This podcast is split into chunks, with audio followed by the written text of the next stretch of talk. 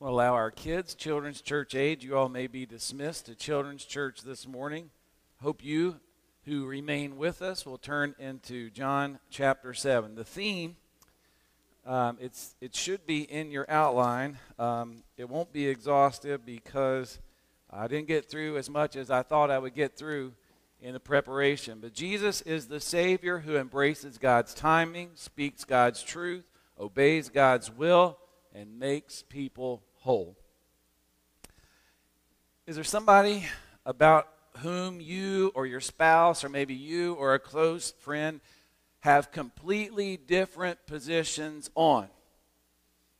We have polarizing figures in our culture. Maybe your spouse really likes a celebrity that you just can't stand. Polarizing. In American culture, maybe a polarizing musician is Taylor Swift. I just wanted to see our youth as I said that and see what happened there. Uh, so, some people just love Taylor Swift. Some think she gets way too much attention at Kansas City Chiefs games. A polarizing athlete is LeBron James. Some people think he is the GOAT, the greatest of all time. Others of us still think Michael Jordan is. Very polarizing figure. In terms of politics, a, a, a, polarizing politician is Donald Trump. People have wildly different opinions about him. Some love him, some do not. Well, it's one thing to have very different opposing opinions, maybe on athletes or musicians or on political figures. It's another thing entirely when it comes to the Savior of the world. And no person in history is the object of more divided opinions than our Lord Jesus. And some people, I, I, hope you included, worship him as the King of ages, immortal, invisible, the only God. And others just want nothing to do with him. Others just do not want anything to do with Jesus. So as we look as we saw in John chapter 7 as Hannah read for us, this morning, you see people with various opinions about Jesus. His very own half brothers don't believe in him yet. Then there's the crowd. Some in the crowd think he's a good guy, he's a good man. Others think he's a false teacher, he's leading people astray. Jewish leaders want to kill him. So we come here into John chapter 7. One of my commentaries says John 7 has 20 questions in it. I didn't count them. I'm just taking the commentator's word for it. But here's the most important question we need to ask and answer in John chapter 7 Who is Jesus? Is he just another pretender, messianic pretender, one of many that came and went? Or is he really the Messiah to whom we owe all our allegiance and devotion? All right, well, let's dive into the text. The context of this event is the Feast of Booths. Now, there were three primary festivals in Jewish life that required the attendance of Jewish males at Jerusalem. And this one was the most popular. And it recalled God's provision for Israel during their wilderness wandering when the people would have wandered in booths or tabernacles, or as we would say, tents and so those people who were residents of Jerusalem during the Feast of Booths, they still wouldn't stay in their houses. They would pitch a tent either on their roof, their flat roof, or maybe in their yards. And then they would have a lot of visitors who would come to Jerusalem.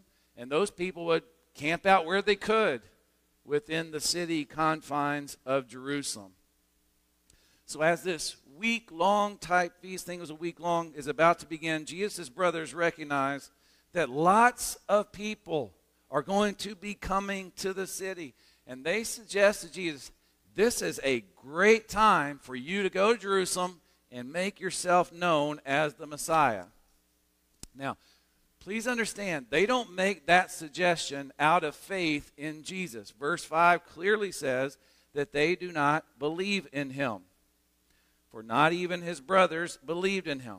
So, what are they doing? What is their purpose in this? Well, Jesus has operated in Galilee for about the past year. Now, I am not strong in geography, but if you think about Jesus' ministry in Galilee, that is rural type ministry.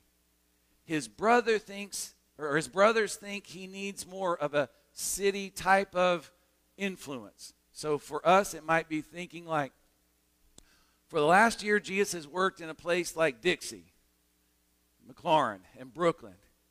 And he really needs to get to Jackson, is what the brothers think here. At some point, you know, if you're going to be a candidate, a presidential candidate, you can't just go into small towns. You, you've got to hit the big cities. So the brothers don't think being in Galilee for the last year out in kind of the countryside is the optimum way for him to gain a big following. After all, Jesus, if you're claiming to be the Messiah, You've got to get to Jerusalem. The temple is in Jerusalem. Sacrifices took place at the temple. Have to get to Jerusalem. Jerusalem is central to Jewish religious life, Jewish political life, Jewish social life. And if you're going to be the candidate for the Jewish Messiah, you have to go to the capital of Judaism.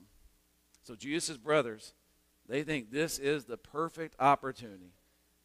You're going to have Jews from all over the nation flocking to Jerusalem. Maybe thousands of new people there. The crowds are going to swell.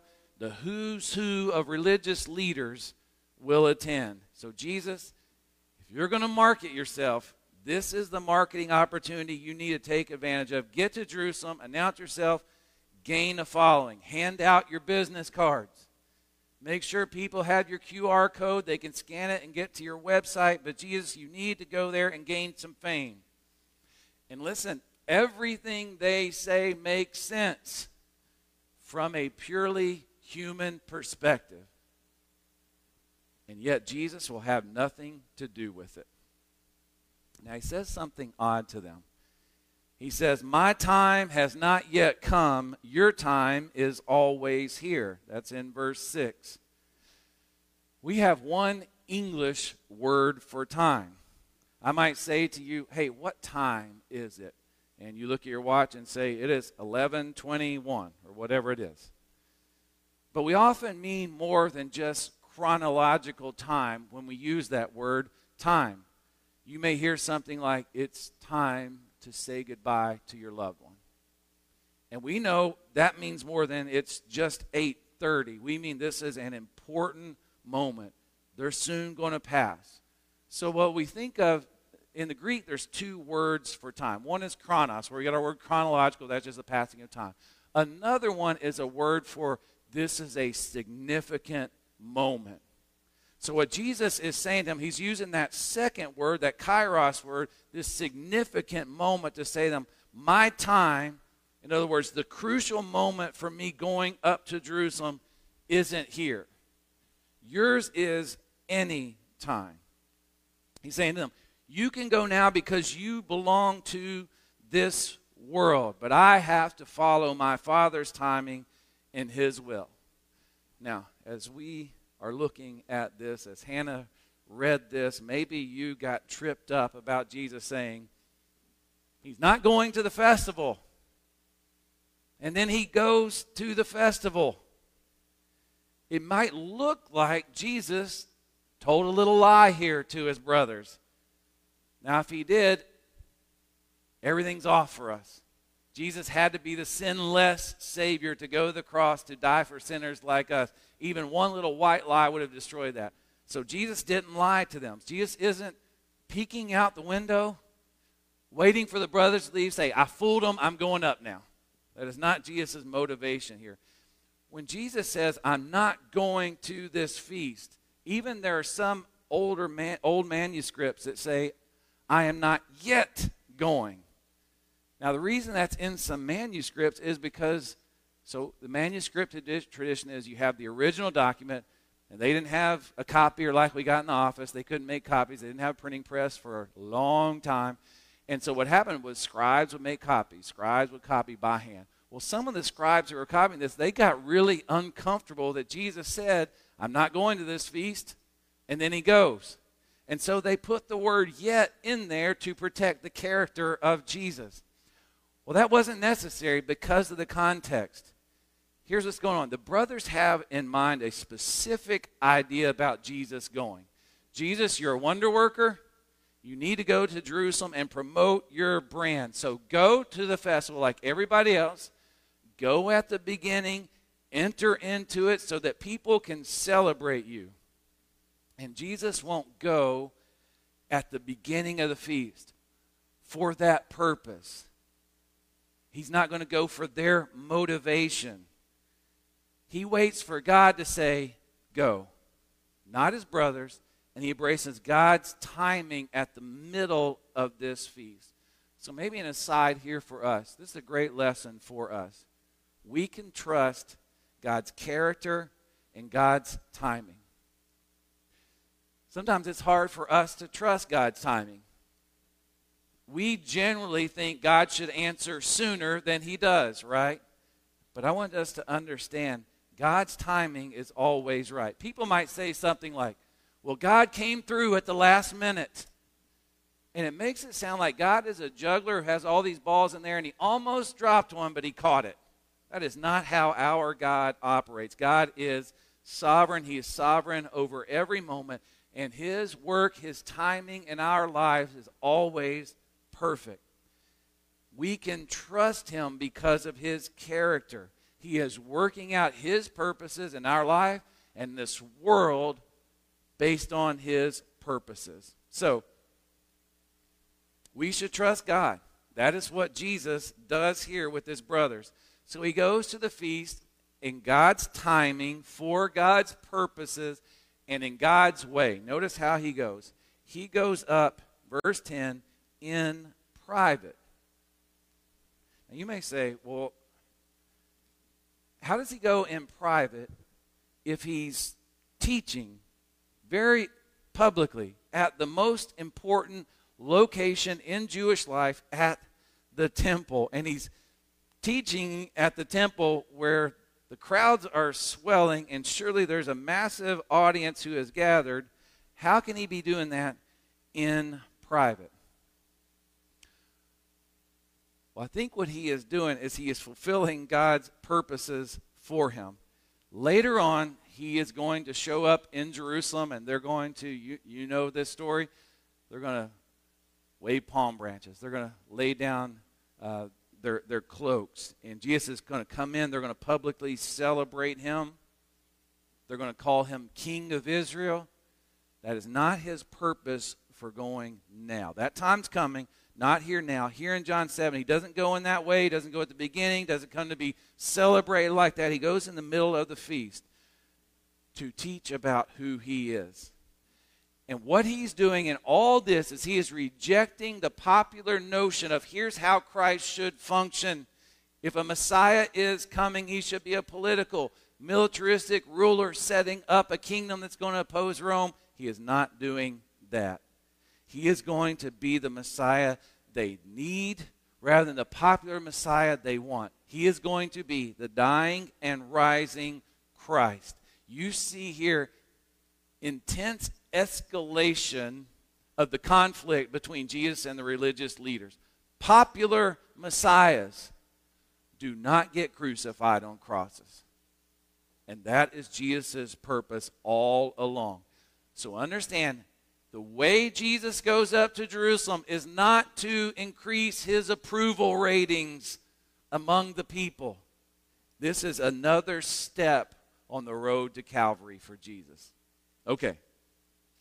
So he as he's when he when he's coming, you see it's not just the brothers who are expecting Jesus to show up. Many others are also wondering about him. There's a lot of buzz going on about him. He's done a lot of miracles, and most of those have been away from Jerusalem. So a lot of people have heard about him. They probably expect him to show up in the very way the brothers think he should go. But people are looking. Look in verse 7. They ask, Where is he? And they're asking that in a verb tense, meaning that question's being asked a lot about him. And we see that opinions are divided on him. I find it interesting in verse 12 that the word muttering is used. And there was much muttering about him. Now, that word can mean whisper, it can mean grumbling.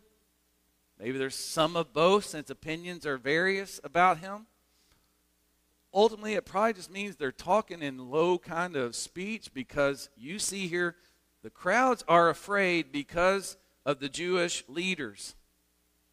Verse 13, yet for fear of the Jews, no one spoke openly of him. They want him dead. And so the common people are fearful to talk about him.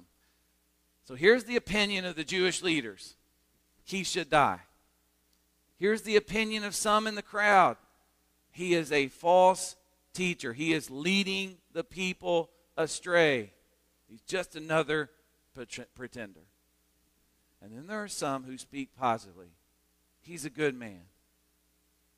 And I think that's what you say when you know he's done a lot of miracles, when he's healed people, when he's fed 5,000 based on his works. That's a good man. Now, I think every one of us in this room are much more sympathetic to that crowd than we are to those who want him dead and those who think he's a false teacher. We're sympathetic to the position. He is a good man. But I also want to say that's not enough. In our hearts, it's not enough to merely think Jesus is a good guy. Now, we understand those who claim Jesus leads people astray, they're dead wrong. They don't understand, they don't get it. But even those who appear to speak positively for him don't fully grasp who Jesus is or give him the allegiance that he so deserves. I think this is important for us to hear, maybe in particular in our context of a Bible Belt culture. Many around us might know the gospel. Maybe they have been in church, maybe they have even professed faith and would certainly say Jesus is a good man, but that is not equal to have surrendered to him as the only one who could rescue from sin and making him Lord in our lives. Those who merely say he's a good man, they have to get lost before they get saved. I mean, I've, I've prayed for our youth on this retreat that if there's those who have respect for Jesus, who don't slander him, but have respect for him, but maybe haven't truly trusted him, that they would. But, church, that's not just relegated to our youth. There are many people around us with a country music view of God. He's the man upstairs. But it's not enough to just see him as a good guy. But we have to see him as the only Savior who can rescue us from sin.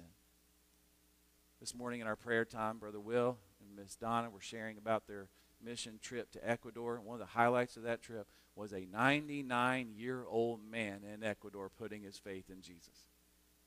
I don't know what percentage of people live to be 99, but it's not a whole lot of them. God, in His mercy, gave this man 99 years. For 99 years, he had not followed Jesus. He was going on his way. I don't know what he thought about Jesus. He came from a Roman Catholic type of background where he knew some things about Jesus. I don't know about him, but I know that at some point, every person who is going to be forgiven of sin must turn to Jesus and surrender and in faith. And praise God, this man did, though it took him 99 years. But every one of us have to move from seeing he's just a good man to he is the only 100% God, 100% man, perfect in every way, who could deliver us from our horrific sin and deliver us into the kingdom of God. There's one, and that is Jesus. So there's all this talk going on about Jesus in Jerusalem. He arrives, he goes to the temple, he teaches, and people marvel. Now, we don't even have the transcript of what Jesus taught in the temple at this time. We don't know the content. John doesn't give us that. But we do know his people are amazed at his ability as a teacher and his knowledge of the scriptures. I'm sure they're questioning how this carpenter, who never went to seminary, who never were in the right rabbinical schools. How is he better than the PhDs that are standing around as far as a teacher? So, the way the scribes taught is they would have to go through a list of the ways many other rabbis had interpreted the Old Testament text, and they would have to just list those out. Well, Jesus didn't teach that way. Jesus taught with authority. Now, even good and true Old Testament prophets, their declaration was, Thus says the Lord. And then they would say what God had said to them. But how Jesus taught was, Truly, truly, I say to you. So there is an authority in his teaching that shocks people because that's not what they're used to with the scribes of their days. This is a unique authority that Jesus has. So then, why are his first words to them, My teaching is not mine, but him who sent me? Jesus answered them, Those that are shocked by his ability, recognizing surely the authority, the difference in his teaching, his first words to them is to say, This doesn't come just for me. I am not here as a lone ranger out on my own. I'm not just another pretender. My teaching comes from the Father. He's the one who sent me. Well, then he, demonstrating this authority, he says more. He says in verse 17, If anyone's will is to do God's will, he will know whether the teaching is from God or whether I'm speaking on my own authority. Now, that's a lot in that verse. And I think there's great comfort in this verse in terms of our evangelism, in terms of our missions, as we tie it into some things we've already seen Jesus teach in John's gospel. If we go back to John chapter 6, verse 37, Jesus says, All that the Father gives me will come to me, and whoever comes to me I will never cast out. And then later on that chapter, in verse 44, he says, No one can come to me unless the Father who sent me draws him. So we take this and we go back into John chapter 7. There are people all over this chapter who miss who Jesus is. His brothers, so far, have missed it. Those who were in his household for decades, they have missed who Jesus is. There are some in the crowd who thinks he's leading people astray. They have missed who Jesus is. There are those who think merely that he is a good guy. They have missed who Jesus is. Then there are Jewish leaders who are so jealous that they want to kill Jesus certainly they have missed Jesus' will or, or Jesus' person. So they don't want God's will. So when Jesus teaches them about who he is, they miss it. They, they miss it. Now you say, we just said you take good, great comfort in light of these verses. How so? Here's the comfort that I take from it. There's a person the Father will draw to Jesus. They will desire the will of God. They will hear the gospel. And when they hear the good news about Jesus, they'll say, That's the one I have been waiting to hear about. There is a man in Ecuador who is 99 years old. And by all accounts, for those 99 years, he should have been in hell just like I should have been before turning to Christ. And yet, God sent a team from Arkansas, from Mississippi, and from somewhere else that I forgot where to get the gospel to him so that at 99 he would hear it and he would say, That's the one that I have been missing for 99 years. Now it makes sense. This is the Savior of the world. So we see that just in this morning's testimony about the man in Ecuador. We see it in Acts chapter 8, right? We read the story this morning about the Ethiopian eunuch. Here's from God's side, the Father is drawing this man to Jesus. And then from the human side, this person is yearning to know God's will. So he's reading the Old Testament. Text doesn't make any sense to him. He doesn't get it. He's reading from suffering servant passage in Isaiah 53, Isaiah 52, end of it, and Isaiah 53. So here's what God does God takes Philip. There's a great revival seemingly going on in Samaria. There are many villages that are hearing the preaching of the word. And Philip is so active in this revival. And what God does is move Philip from this great revival going on in Samaritan villages, and he takes him to this one guy. Now, by human, by the way we count numbers, like we're, we, we want to be strategic, we want to go to the places where we have most opportunity for the gospel, all that makes sense. But by those type of metrics, it really doesn't make sense to take Philip from participating in this revival where many villages are being affected to go to one guy. But God did it. Why? Because He loves that one guy.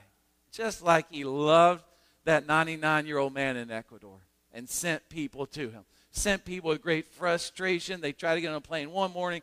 Plane got canceled. They drove to Gulfport, had to drive back. Finally got on a plane next morning, got there. All that struggle, and one man came to Jesus, and all of it was worth it. Amen, Miss Donna?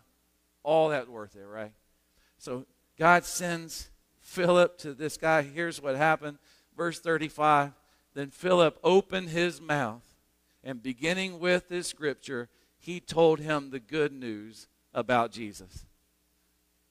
Told him the good news about Jesus. And we see just like that believes, he gets baptized. God sent the gospel to him. That's why I have great comfort and, and encouragement from this from verses like this.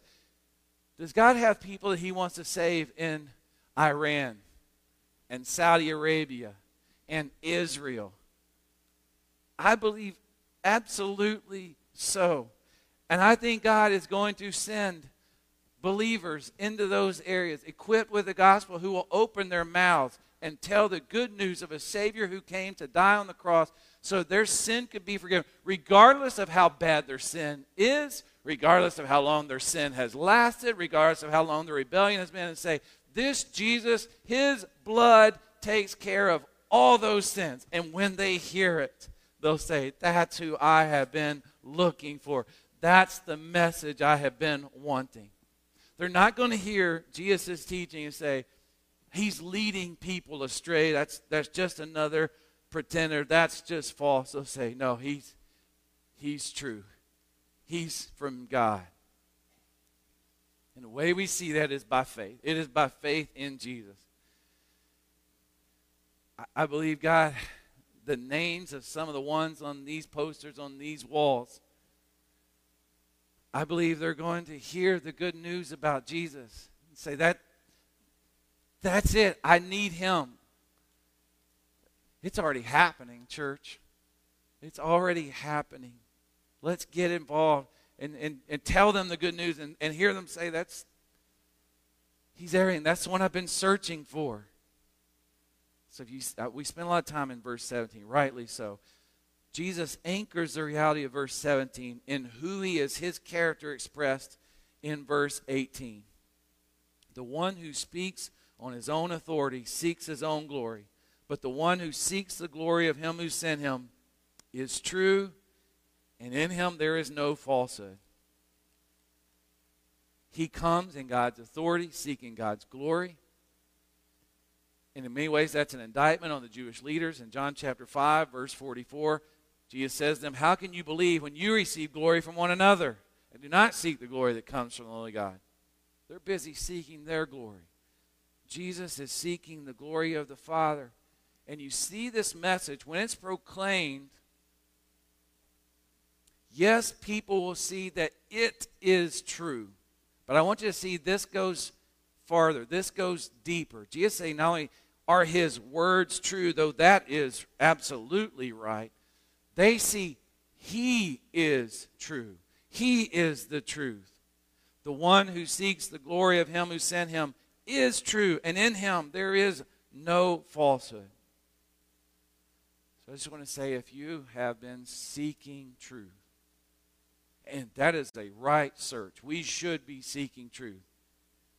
Jesus is the truth. Jesus is the answer for our sin problem. You have to see this by faith. Because there are some even theologians who would take Jesus' words, put them on a table, and dissect them like a frog, trying to discern, determine if they're true. And they're missing it because they're not looking in Jesus in faith and belief. That is not the right way to do it. The most uneducated person can hear the gospel of a crucified and risen Savior and believe and have greater understanding than an unbelieving scholar who has spent years studying. If someone is on a search for truth, I believe that search is going to be frustrated until they turn to Jesus. I believe that if they are looking to Buddha or Allah or crystals or money or fame, they're always going to be left wanting because that can do nothing to cure the sin problem in our hearts. It won't touch it. And they're going to keep looking. But I also take great encouragement to know that when we turn to Jesus, our search is over. To know the one who is truth means there's no need to go anywhere else. Have you ever lost something like your car keys, phone, wallet? Maybe uh, you're searching for it and you finally you finally found it, and uh, you maybe maybe your spouse says, "Well, where did you find it?" And you say something brilliant like, "The last place I looked." Found it in table. Last place I looked. Nobody says, you know, I found it, but I'm going to check a few more spots to see if I can find them. Well, that would be silly. Well, I mean, that's absurd, right? Well, I found my keys. Let me check a few more spots. Maybe I'll find my keys again. No, when you find the keys, you stop your search. Well, when you find the truth, there's no need to go looking for truth. You have found it. Jesus so perfectly satisfies that we need not go anywhere else. And then the rest of our lives, we get to know Him more. Central to our knowing Jesus, being drawn by the Father, seeing Him as the Messiah that we need, not the one the crowds wanted, right in the middle of all that, it's His going to the cross. And I think the shadow of the cross hangs over this account. Look at the many times it's stressed that people want to kill Jesus just here in John 7 in verse chapter uh, chapter sorry verse 1 the Jews were seeking to kill him. Verse 13 for fear of the Jews no one spoke openly of him. Verse 19 Jesus bluntly says why do you seek to kill me? The world hates him Notice that Jesus' brothers, they haven't believed. And Jesus pinpoints the problem with them is because they're of the world. Verse 7 The world cannot hate you, but it hates me because I testify about it that its works are evil. So here are these brothers. They have a worldly mindset. They don't believe him. They belong to the world. They're thinking like their world. And by so doing, they can't see the things of God. They think, well, just go gain popularity. And Jesus has, has and will become so unpopular that these Jewish leaders will eventually kill him on the cross. And by doing so, they're going to think, hey, we're in charge here. When they're actually fulfilling the plan of God, because eventually, outside of this very city, they are going to nail Jesus to the cross and he is going to die. And that is the plan of God so he could atone for our sin, rise again victorious, and give us life in him. So, when we go back to verse 7, Jesus testifies about the world that its works are evil. And I want to ask you this question Why does Jesus testify about the world that its works are evil? Why does he do that? Is it for judgment? I think it shows his righteousness, and for those who reject him, yes, it shows his judgment. But Jesus shows us the evil of our works primarily to save us. Primarily so that we will see their evil as well, that we'll see his way is right, and that we'll repent of our sin and trust in him. So he's testing or he's testifying this way so that when he comes under judgment as our sin bearer, that people will turn from their sin to him. And, church, that is the gospel. He took God's punishment for my evil works, for your evil works, for that 99 year old man's evil works, and for the evil works of his brothers in this very chapter, so that we could turn to him and have no punishment for those evil works because he took all the punishment. Listen, I love in this chapter that we don't have to wonder, well, whatever happened to those brothers? Whatever to these brothers that are goading him on who don't believe? Because we know if you turned over to your Bible's table of contents, there are 27 New Testament books two of those books are James and Jude. Those are two of the guys right here in chapter 7, verses 3 to 5. Those are two of Jesus' half brothers who right now don't believe in him, that are goading him on. And yet, in our New Testament, we have books by James and Jude who have come to faith in the very one they didn't believe in in this chapter. I, I like before and after pics.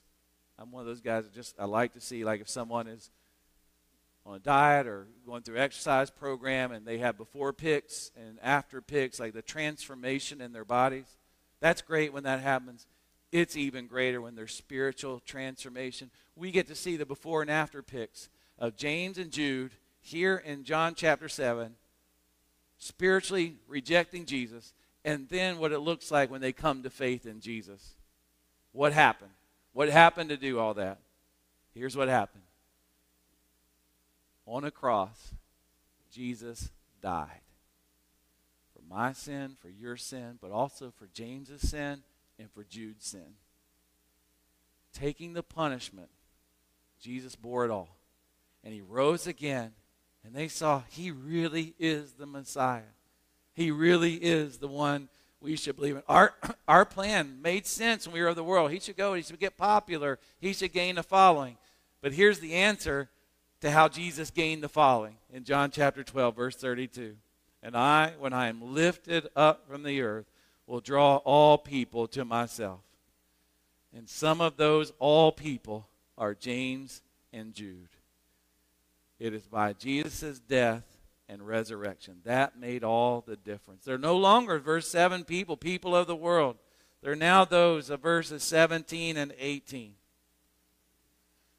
Church, I am so grateful that Jesus loves sinners. I'm so grateful that the Father draws sinners to Jesus. I'm so grateful that He drew me. And I know that if you're in Christ, you are so grateful that He drew you. And may He draw so many to faith. We have heard in recent months about revival on some of our university campuses. And that is fantastic. We should desire more of that. That is a great thing to hear about. But I was reminded even this week in a conversation with some of our members, uh, specifically one member, of an incredible revival that took place not on university campus, but another campus, the campus of Angola Prison, where there's some sinners in those in that prison. There are people who have done some of these evil works, right? But great ministry in the past 20 ish years have been taking place in this prison near New Orleans where people are taking the gospel inside that prison. People are hearing the good news about Jesus.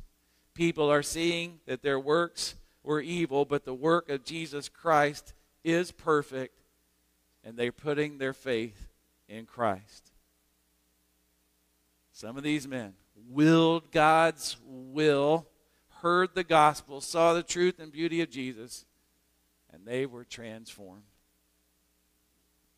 And today, if you have seen the truth and beauty of Jesus, our response is worship. Today and every day, our response is to worship. And if right now you are having your eyes opened by God's Spirit to the truth and beauty of Jesus, and maybe you never have before, but you're seeing him not just as another religious leader, but as the only person who can rescue you from your sin and make you right with God, then today put your faith in Jesus. Let us pray. Father, thank you for your word.